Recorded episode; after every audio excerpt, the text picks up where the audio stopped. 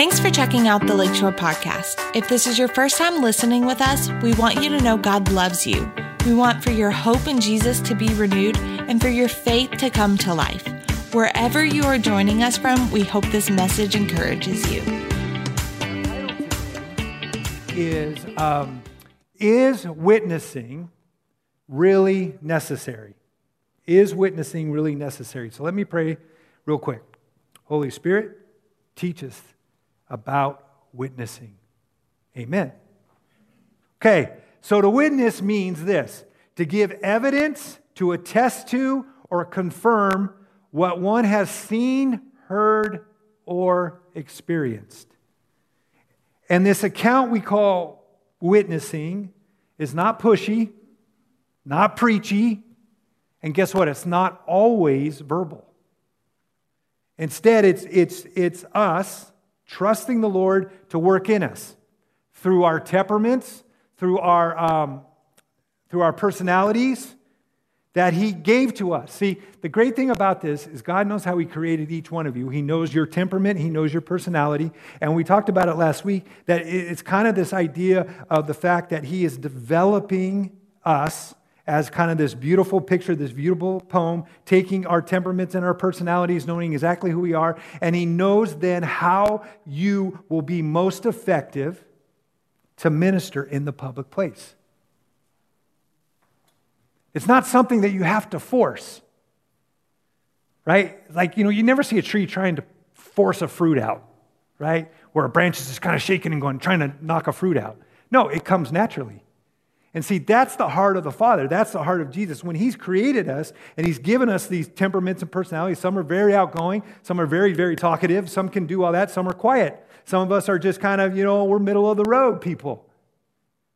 But see, he understands that, but he also at the same time gives us the ability to connect us to people to where we can actually speak into their life. We can actually witness to them in the public place. And that's exciting because I, I personally then, I don't have to force myself to be something I'm not. Right? Because I think sometimes we think, oh, I got to force myself to be this way. Well, God doesn't want you to, yeah, sure, maybe, maybe you need to take a little bit of a step of faith and kind of maybe get yourself in the game a little bit. But man, all that He wants out of you is natural. Because that's what's going to minister most to people is natural. Not, not something crazy. Not, you know, oh man, you know, sometimes you can tell, and this might, I don't know if this is bad or not, but sometimes you can tell where people are just trying way too hard, right? And you're like, ah, come on, just be you, bro, girl, whatever, just be you because people will be attracted to that. Much more so than sometimes it's trying to be like totally pushy and preachy and all of that stuff. But see, we have to make the gospel relatable, right? We've got to be in moments where it's practical and it's very much appropriate in the moment, right? So in that in our ability to, to minister, then what we do is we allow the Holy Spirit to begin working on people's hearts so that those people will, will want to follow the invitation of the Holy Spirit. Because the Holy Spirit is always wanting to invite. He never says, nah, not that guy. Ah, not that girl. Oh, nope. He never says that. It's always about, man, I have an invitation that I want to give to each and every single person in the entire world.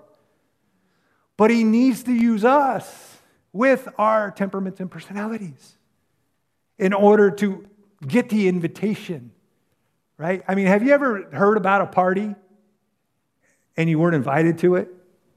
And you were kind of like, what's up with that? I thought we were friends, right? Well, think about it that way, right? I mean, hopefully, man, since you've been saved and have this relationship with Jesus, man, you're part of the party. You're thinking, yeah, man, this man, God, yeah, we have difficulties, we have situations that arise. But hopefully, man, you've sensed, man, this has been the best decision I have ever made in my life. Well, see, we've got to be able to look at it and say, well, then, man, I am part of the party, right? And so I want to make sure that everyone that I know can be invited to the party. And I mean, I'm sure you've been invited to parties and, hey, I can't make it. Okay. But people didn't get mad at you. They just said, I can't make it. Well, our job is to invite, right? And then let the Holy Spirit do what he needs to do. So we've got to kind of see ourselves. Um, there was a book that, that uh, we had read a while back um, uh, um, about seeing ourselves kind of as travel guides on a spiritual journey instead of car salesmen trying to close the deal when it comes to our witness, when it comes to ministry, right? Because we've all kind of maybe have in some way, shape, or form seen the car salesman trying to, you know, close the deal. Maybe you've tried to buy a car or something, and they're like on you, like, dude, back up, bro, right? But see, sometimes we've got to be able to say, hey, man, I am more wanting to just kind of help you through this process in order for you to see who Christ is, to see the salvation of the Lord in your life. And man, I am here with you through whatever that's going to take. And that might be increase in prayer for that person. That might be increase in just encouragement, whatever that is. But see, we've got to be able to say, man, I, I, I'm, I'm, I'm not going to be a car salesman. I'm going to present the invitation. I'm going to pray over the invitation. I'm going to kind of try to keep in, in, in, in, um, in the person just, hey, remember, you have an invite, right? Don't you love those, like, uh, what is those um, um, uh, internet invites? I can't remember what it's called. But they say, hey, you didn't respond yet, right? It pops up on your thing. I can't remember what they, what's it called? What? Evite, yeah, right? Evites come up. And the Evites say, hey, you haven't responded yet. Tell them that you're going to or not. Well, same thing. You, sometimes you just got to be that internet person, right? And you just got to go, hey, how you thinking about that invite? What about that invite I gave you? What do you think about it? And they still might not be there. Okay, that's fine. But I'm going to keep praying for you, right? And so before we jump into Acts 4, uh, let, me, let me give you some kind of this background uh, because we're going to talk about two guys who simply gave what they had. Okay? They simply gave what they had, and then they, had, they shared what they had seen and what they had experienced, which then gave the Holy Spirit opportunity to develop in them a, an understanding of what this means to be fisher of men, right? And then it also empowered them to reach a whole group of people. But what I love about it, and we'll point it out in a, in a few minutes here, is God used it in their personality and in their temperament.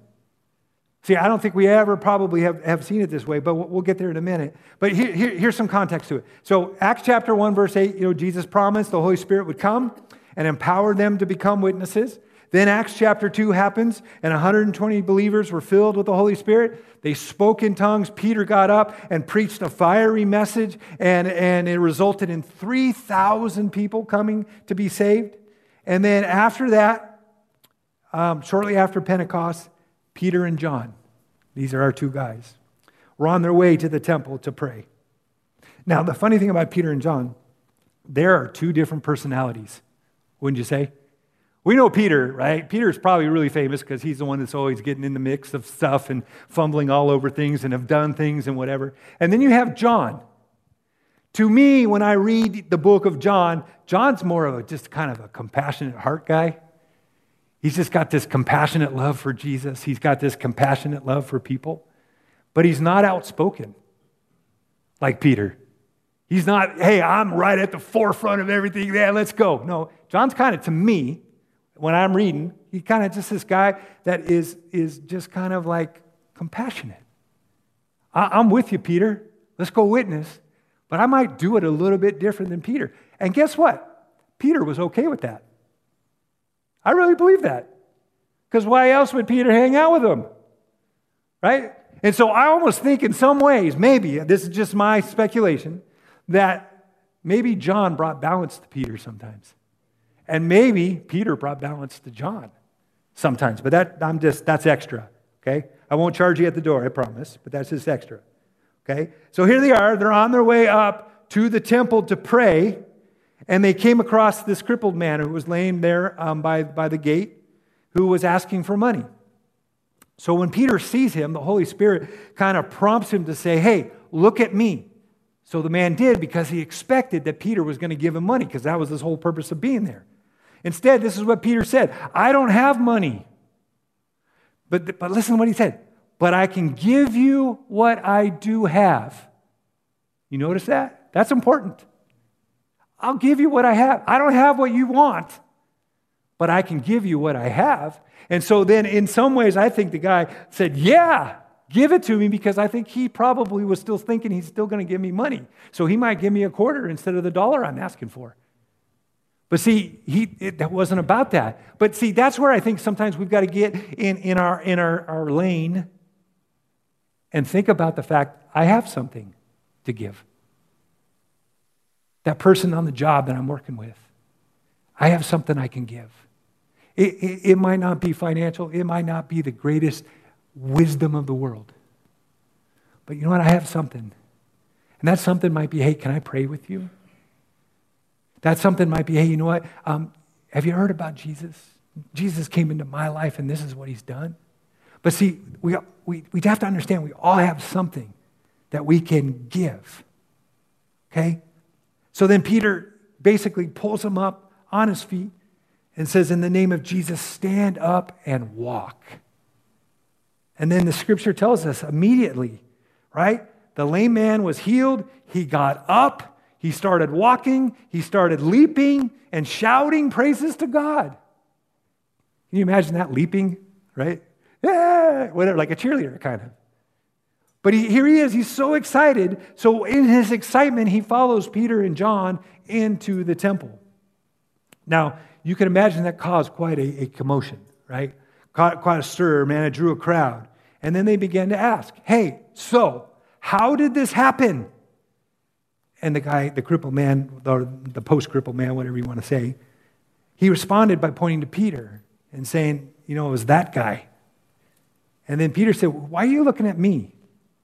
It's kind of paraphrased. But why are you looking at me? I can't heal anyone. All I did was pray in Jesus' name. That was the something he had. And if you're a believer, guess what? You have that too. You have that name above all names. You have that ability to pray for someone and to believe God would do something in their heart, in their life at that very moment. Why not? We serve a big God. He can do big things through you. So we can't like limit him. We can't, you know, hold, uh, no. Let's take, let's take the, the reins off of it. And say, man, I serve a big God. This is all I got. But I can sure pray for you and let's believe God that God can heal, God can do what He needs to do in your life. Okay? So, not only that, then Peter realizes hey, I got another opportunity here. I got a moment to share about Jesus with this crowd in this public place. And so, for the rest of the chapter, he does. He goes on. So then Acts chapter 4 opens up with the religious leaders hearing about it, and they come and show up. And they're like, okay, man, what, what's coming on? Man, we notice all this ruckus. What, we, we want to investigate what's going on. And then they discover that here Peter is, and he's talking about Jesus. And they're seeing the crippled guy who was healed now. And he's jumping around excited. And the people were just, you know, this level of anticipation, this level of excitement is just rising. And so they did what any logical theologian would do they put him in jail right? I mean, yeah, let's do that. So they end up putting them in jail overnight, but the word tells us that that didn't matter. 5,000 people started following Jesus because of, of, of what Peter brought to the table. His, his, his, this is what I have. God can use what you have, even if it's a small thing, to impact lots of people. That's pretty cool, I think. So here the disciples were becoming witnesses just like Jesus had promised. And so we're going to pick up in uh, verses 5 and 6. And it said, and it, came to, and it came to pass on the next day that the rulers, elders, and scribes, or, you know, you could kind of say the religious Supreme Court, right, as well as Ananias, the high priest, Caiaphas, John, and Alexander, and as many as were of the family of the high priest, uh, they, I guess you could say Jewish elites, were gathered together at Jerusalem. So these were the big guns, right? They were the top religious leaders of the day. They, they were the ones who were the masterminds behind the plot to kill Jesus and, and to keep his resurrection quiet. And so they've come really far in this effort to, to make sure that, that, that none of this would start a Jesus movement or none of this would um, start a, a, Jesus revolution. They, they, man, they, they wanted to make sure, hey, we, get, we need to cap this thing. We need to shut it down. We need to do whatever it takes. So, verse 7 says, And when they had set them in the midst, they asked, By what power or by what name have you done this? Then Peter, filled with the Holy Spirit, said to them, Now, before I, I say what he said, I'm sure Peter was maybe in that moment kind of like us, where like, you know, you're like, okay, what am I going to say? How is this going to come out? What exactly is it? Is, how am I going to answer this? Right? I mean, have you ever been in those moments in the public place and you're talking to someone about Jesus and someone asks you a question or something like that, and right away your mind starts to go, okay, how do, how do, what do I say? How do I navigate this? Well, you know what? What I love is Jesus promised that the Holy Spirit would give us the words to say. I love that.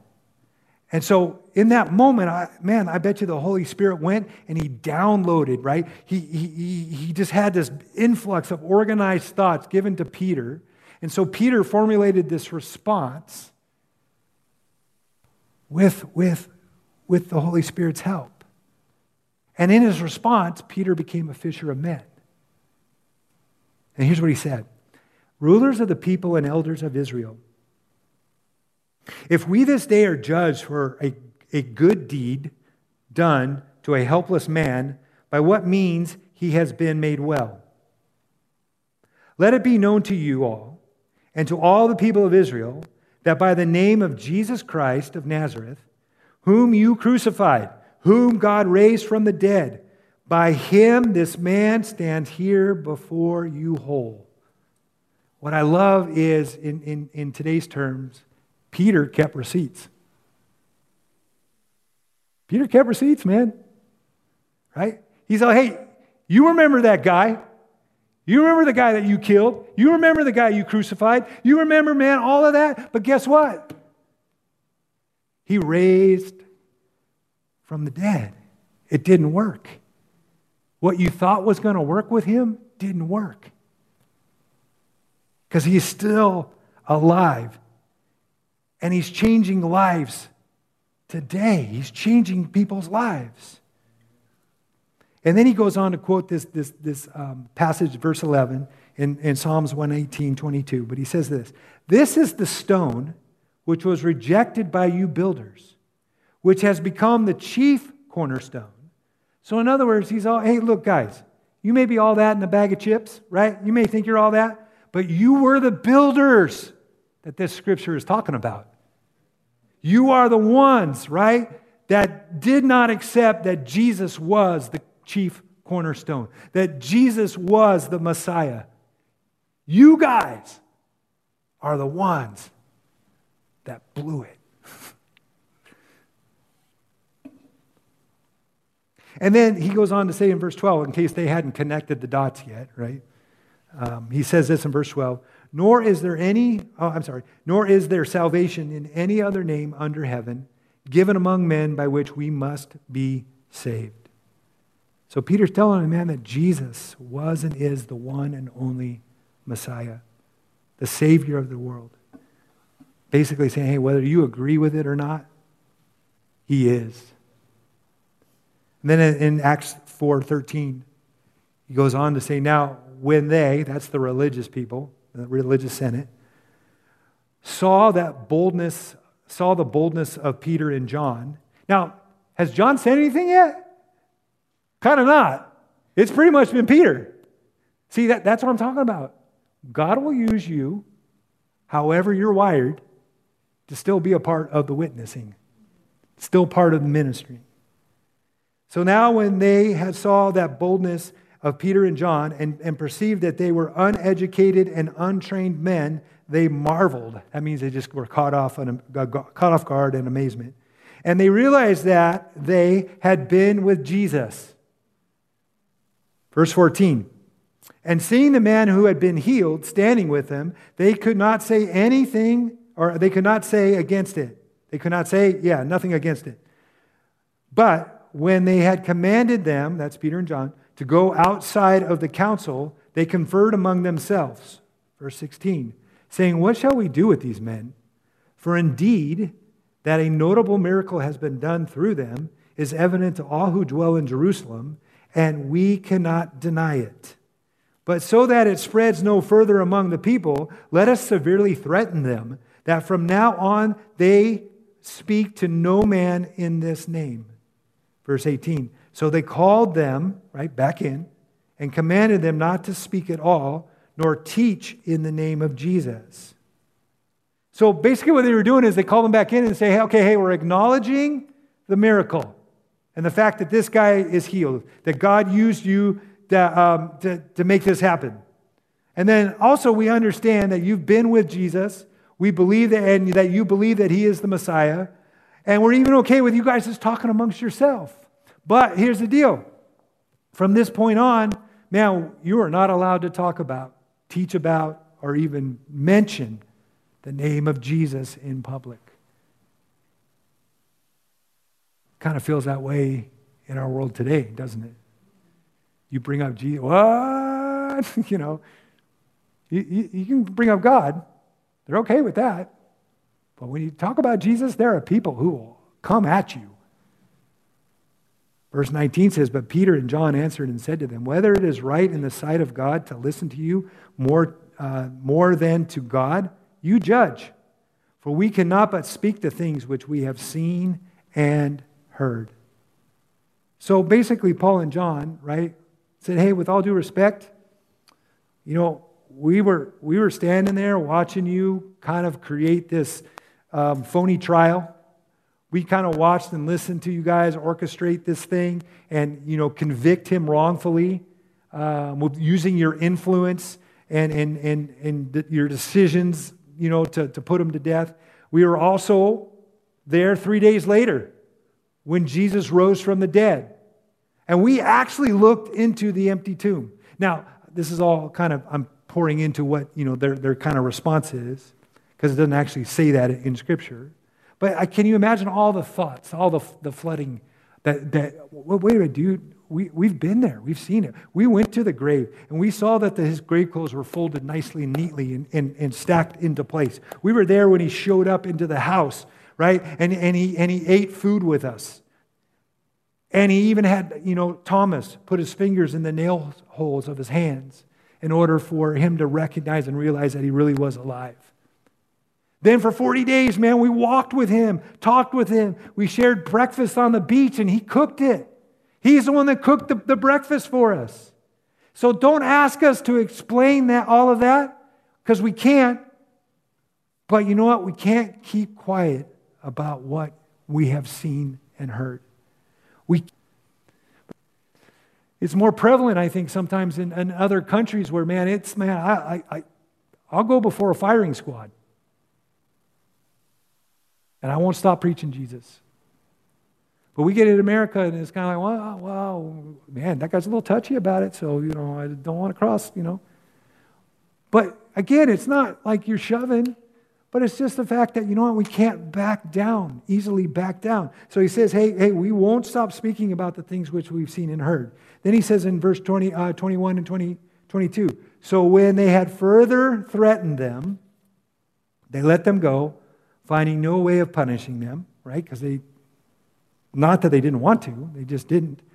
Because of the people, since they all glorified God for what had been done. For the man was over 40 years old, on whom the miracle of healing had been performed. Right? So overall, we can see that you know God was moving. God, God was doing some things. And they had been, been Peter and John, and, and really all these other people had experienced something that God was doing in their life, this miraculous thing. And so that, that leads us, right, to three inevitable, uh, valid responses to that question that we asked in our title Is witnessing really necessary? Well, witnessing is really necessary. Here's the first one because something really happened. Something really happened.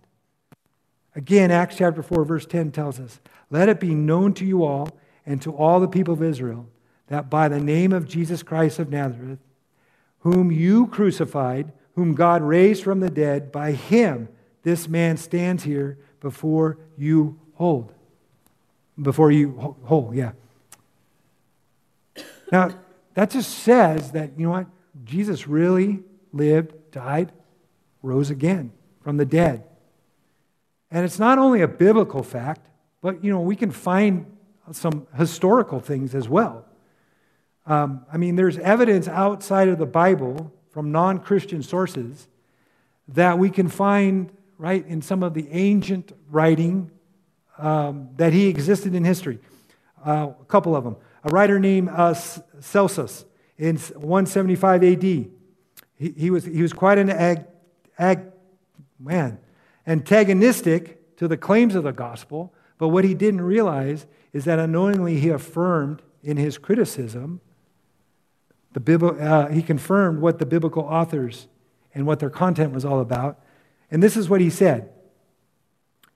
He said that Jesus had an earthly father who was a carpenter. That identifies. Now, he said, possessed unusual magic, okay? Unusual magic powers, and claimed to be God. Then Josephus uh, in 37 AD, and he wrote a lot, but we won't read a lot of it, but he, he, he concluded some things here. He said that, you know, um, Jesus was a wise man, a teacher. He worked amazing deeds, was accursed by the Jews, crucified under Pilate, and had followers called Christians. So these guys are proving that Jesus was alive. These, these things happened, right? And then we'll bring it up a little bit more here in, in more modern times. In, in back in 98, there was a reporter uh, at a big time Chicago newspaper and, and a graduate of, of Yale Law School who was an atheist. And his wife got converted to Christianity. And so he decided, hey, I'm going to be out. I'm going to try to disprove that this is a lie. I'm going to go after some key Christian claims about Jesus. And so the first one that he was going to go after was the historic fact of Jesus' resurrection, along with other claims that included the belief in Jesus as the literal, literal Son of God and the accuracy of the New Testament writings. So this research took him approximately about two years. And in that time, he was unable to refute or disprove these claims to his satisfaction. Two years he spent, hardcore, trying to disprove, and he couldn't. So he did what any good lawyer and you know journalist does after an extensive investigation. He came to the verdict and had to admit that Jesus was who he said he was. He, he then converted to Christianity. And out of his research, the author's name was Lee Strobel, right? The atheist turned Christian. He published this book called The Case for Christ, a journalist personal investigation of the evidence of Jesus, which has become one of the best selling books on um, Christian apologetics, okay, which is a defense of the reasonableness and the accuracy of, of, of Christianity. But it's become the best selling book of all time. And this is a quote that, that comes from that book. He said, It would take more faith to remain an atheist than it would to become a Christian. And then I love in 1 Corinthians 15, again, trying to look at it that something did happen. We have Paul expressing the reality that something really happened. He, he, this is what he says. He says, the, the first thing I did was place before you what was placed so emphatically before me that the Messiah died for our sins, exactly as Scripture tells it. That he was buried, that he was raised from the dead on the third day, again, exactly as Scripture says. That he presented himself alive to Peter, then to his closest followers, and then later to more than 500 of his followers, all at the same time, most of them still around, although it says a few have since died. I love that because it kind of feels like Paul's like going, so go ask them. If you don't believe me, go ask them. It says that he then spent time with James and the rest of those he commissioned to represent him, and that he finally presented himself alive to me. it was fitting that I bring up the rear. So Paul gives all of this evidence. He's like, hey, if you don't believe it, go ask. Right? So the gospel is not speculation or theory, it concerns events that were confirmed and documented. Right? I, I believe that, you know what? Paul would not have said it if he didn't believe it. Okay, and so if that wasn't enough to warrant our, our sharing, the second point is witnessing is necessary because something happened to you. Something happened to you. Again, back to Acts chapter 4. It says they couldn't take their eyes off of them. Peter and John standing there so confident. Now, this is in the message version. Standing there so confident, so sure of themselves. Their fascination deepened when they realized these two were laymen with no training in, scriptural, in scripture or formal education. They recognized them as companions of Jesus, but with the man right before them, seeing him standing there so upright, so healed, what could they say against that? So, since here you got the Jewish leaders couldn't deny that something happened, they just pressured them not to, to speak about Jesus. Again, because they, they feared that something would happen within the people. And then, you know, a few verses later, they talk about how, you know what, Jesus radically changed their lives. Just by being with Jesus. For us today, if we were to say just by being with Jesus, that would be the secret place. That would be you and I creating our own special time with the Lord.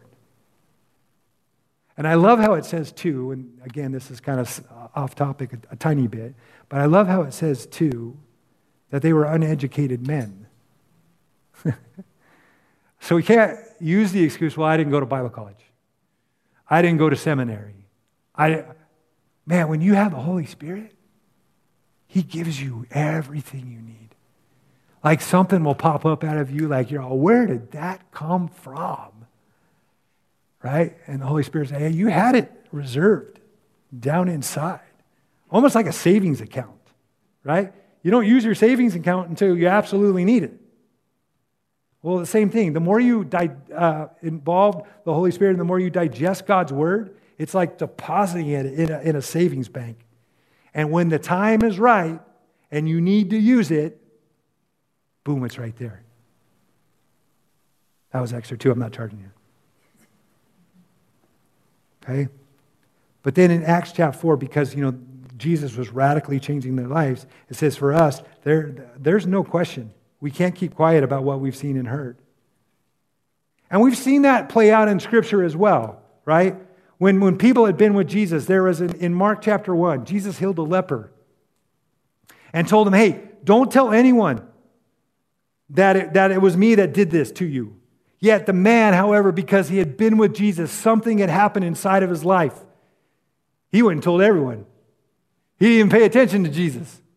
He said, oh, Jesus, what you did for me was so radical in my life, I got to share it. Then you have in Matthew chapter 9, Jesus healed two blind men. And the same thing, Jesus says, still, see, see that no one knows about it. Yet what did they do? They spread the news. They went out and spread it. Now, Jesus had his reasons for saying that. But, but, but, but you, are you understanding when, man, you've had something happen to you, that should be a change in such a way that, man, you cannot help but share it. Right? No matter what your personality is, and whether you're an introvert, extrovert, middlevert like me, whatever that is, you, you should be able to share what God's doing in your life. You know, then you had the woman at the well. We, we talked about a little bit of her about last week. The woman at the well. Jesus, she has an encounter with Jesus. What does she do? She run, or she just walks away really fast. Doesn't say she ran, but she walked away, left her water pot. That was the reason why she was there. But she left her water pot because she had been with Jesus. Something had happened on the inside of her, and she couldn't wait to tell those in the city. Right? And then they all came out. So, what about your story? If you've been with Jesus, right, You can speak about those things that you have heard, right? Those things that have, you've experienced in your life, the things that God continues to work on and, and, and continues, because we're all not perfect. He's continuing to work on me. He's continuing to work on you. We're all not perfect, but you know what? There are things that have happened in my life personally that I can share with others about the goodness of God, about how Jesus has changed my life, how Jesus has done things in my life. And I will say, I'm not perfect. My wife can attest to that. At least she didn't say amen, so that's good, right? Because if she said, yeah, amen, boy, I'd be in trouble. But, but, but understand, I mean, it's just, it's, it's our ability then to say, hey, you know what? Yeah, something has happened in my life, and I want to share it. So all of us really do have a story to tell, whether it's a big story. Oh man, I came from the very depths of this and that and da da da da. You know, people have these big, huge testimonies and go, well, man, I, I didn't have an experience like that, so mine's not really that awesome. So we tend to shy away. But whether, whether your testimony is small or big, ah, I grew up in church all my life. I got saved when I was this. And man, you know, God's been faithful. Man, that is an awesome story. It doesn't have to be dramatic. It doesn't have to be this big, huge thing. It could be something just rock solid that you can present. Okay? And so if, if you struggle with that idea, then man, you know, let the Holy Spirit speak to you about that. And so when you look at these two, you would think, okay, well, that, that, that should give you good reasons, but really there, there's one more that I want to present. Um, that's really probably the most important. So our last one is witnessing is necessary because salvation is found in no other name. Salvation is found in no other name. Acts chapter 4, verse 12 says, There is no one else who has the power to save us. Now, this is in the Passion Translation. For there is only one name. I love there's a little thing that says, you know what? There's no second choice in this. There's only one name. No second choice. To whom God has given authority by which we must experience salvation. The name of Jesus. Right? And in, in, in some way, you could look at it and say the message of salvation is not intuitive, right? And what I mean is that, you know, you, you, you can't come to the gospel's conclusion that Jesus is the only way to be saved kind of like on your own. The Holy Spirit plays a part in it, but also, guess what? People play a part in it. Right? People play a part. I mean, you think of your life. Did someone play a part in, in the role of helping you see who Jesus was? Because our natural bent, our flesh would be like, nah, why would I do that? I can't even see the person. But see, there's all these things kind of working, working together.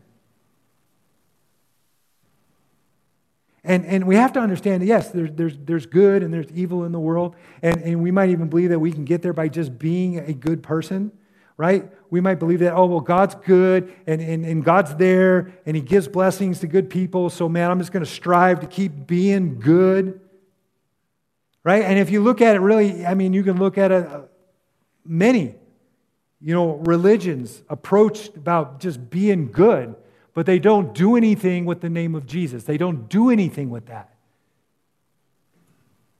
Because here you look at it and you think, man, you know what? the Bible adamantly and resoundingly stands alone in its declaration that salvation can be found in no other name than the name of Jesus.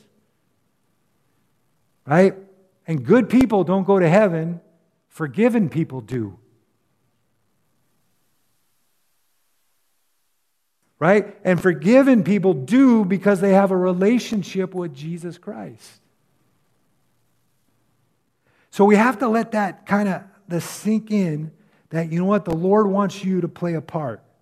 He wants you to, to know that He wants to use you in the public place. Again, like I said, it's not pushy. It's not you getting a blowhorn in your job and saying, hey, you turn or burn. Not any of that. Okay? But, but what it is, is Him using your personality, your giftings, your ability, and your um, um, uniqueness because He created you to begin to, to witness in a way.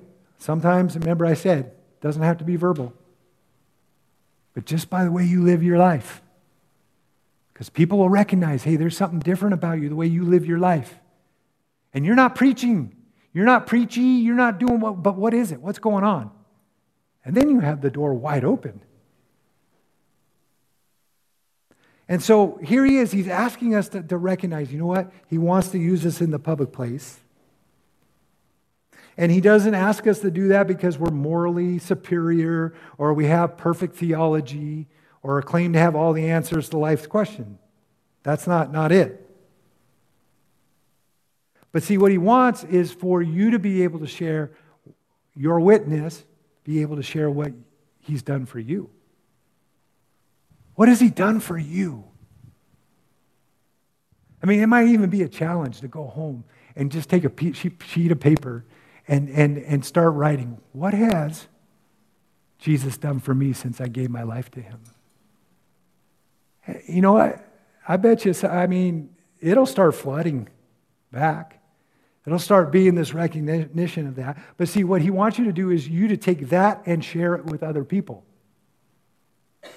in your personality, in your demeanor, in your either, hey, I'm out there, or I'm very quiet. I see, I, and, I, and I keep saying that only because I want to build your confidence, right? I want you to, to recognize that. I want you to, to understand, okay? God knows you, God created you, so He knows how you will best witness to others. See, I, I'm not one of those pastors that can knock on doors real easy and go door to door and try to witness to them. You know, uh, uh, I'm just not. I, that's not my personality. I know pastors that can do that, and they do it well, and that's their gift. Praise God for them.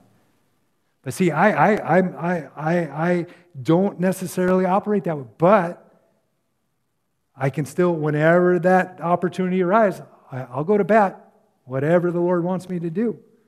But see, He wants us to be able to share it so that remarkable things will happen in their life as well. So, here's where you start begin talking to God and asking Him to help you become a fisher of men. Ask Him to begin to say, hey, what exactly is it that meant you, I can have you do in my life? And then what you should do is then look for the opportunity. Look for an opportunity this week. Okay? Now, maybe, listen, maybe it's not verbal. But maybe it's you just doing something that you are led by God to just maybe bless somebody. Right? Maybe it's, hey, you know what? I feel, like, can I buy you a cup of coffee today? Can I, can I, can I buy your meal today? Yeah, why would you do that? I just, man, you know what? I just, man, God, God's, God's love for you is so big. I, I just want to love you too. I, want, I just want to be able to bless you. Just even something like that, man, I'm telling you, man, that, that could rock somebody's core. Because we don't know what the Holy Spirit's been doing in people. I mean, we don't. But see, that's where then we have to be listening and, and obedient and to follow along what the Holy Spirit is leading us to do. And when we make that step, man, that could be a life changing moment for that person. And we think, ah, oh, all we did was buy them a cup of coffee. You just never know. So begin to pray, ask the Holy Spirit, ask God, help me to become a fisher of men, help me, whatever that looks like in my life, however, with my personality, and then help me to look for some opportunities. And then the last thing is, you know what? You can't close a message like this without at least saying, if you don't know Jesus, today's your day. You, you, you need him. All the goodness that he has given to my life, he wants to give to your life as well. And so, as we end this morning, um, everyone bow your heads for a second. And there is no right way, wrong way about how you do how we do this. But this morning, if you would say, you know what, Pastor Scott, yeah, I, I, I man, I want to give my life to Christ. I want to experience even if whatever, you know, Peter and John experienced or, or whatever you experienced, Pastor Scott. So this morning, I, I just want to lay it out there. I want to give you, give you an opportunity. And if that's you, all, all I would ask is that you would, you would raise your hand, but in that process of raising your hand, you have to make a commitment back, not only to pray the prayer that we will pray if, if someone raises their hand, but also to come up and find me and talk to me. Because I have something to give to you because I want to be able to bless you. And so, if any of you are in this house that say, you know what, yeah, I want to make Jesus the Lord of my life for the very first time, just go ahead and slip up that hand. All of heaven will rejoice. Will rejoice.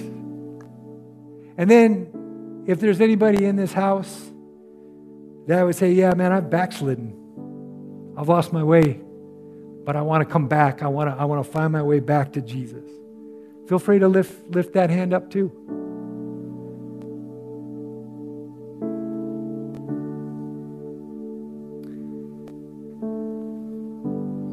And so, Father, we, we thank you for what the Holy Spirit is doing in our lives. I thank you that you are working in us. Maybe even uh, taking some sandpaper to some areas that we hold a hard stance with when it comes to public place ministry or just our relationship with you. Holy Spirit, I pray that you would just come and you would begin to sandpaper and smooth those rough edges in our hearts, in our minds, doing what only you can do. I thank you for building within us courage, boldness.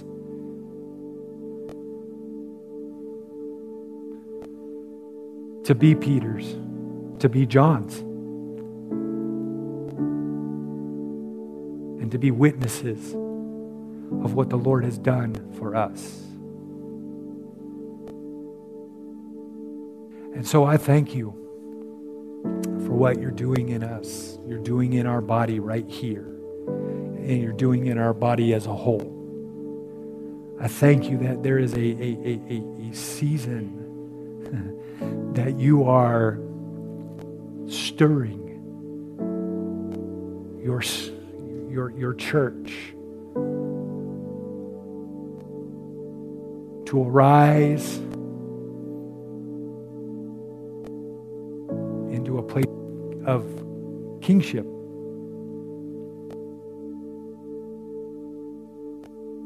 Where the church would actually become what you've always wanted it to become in this season. That we truly would be a bride ready for the bridegroom to come. So continue to do that work. Continue to stir, stir up that, stir up the gifts in us. And that this would be a brand new season for all of us. And we love you for it. We thank you for what you're doing. In Jesus' name, amen.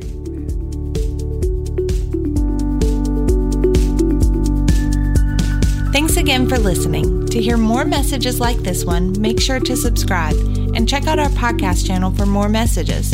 If you like what you're hearing, share it with your friends. For more content from Lakeshore and information on services, check us out at lakeshorecf.com.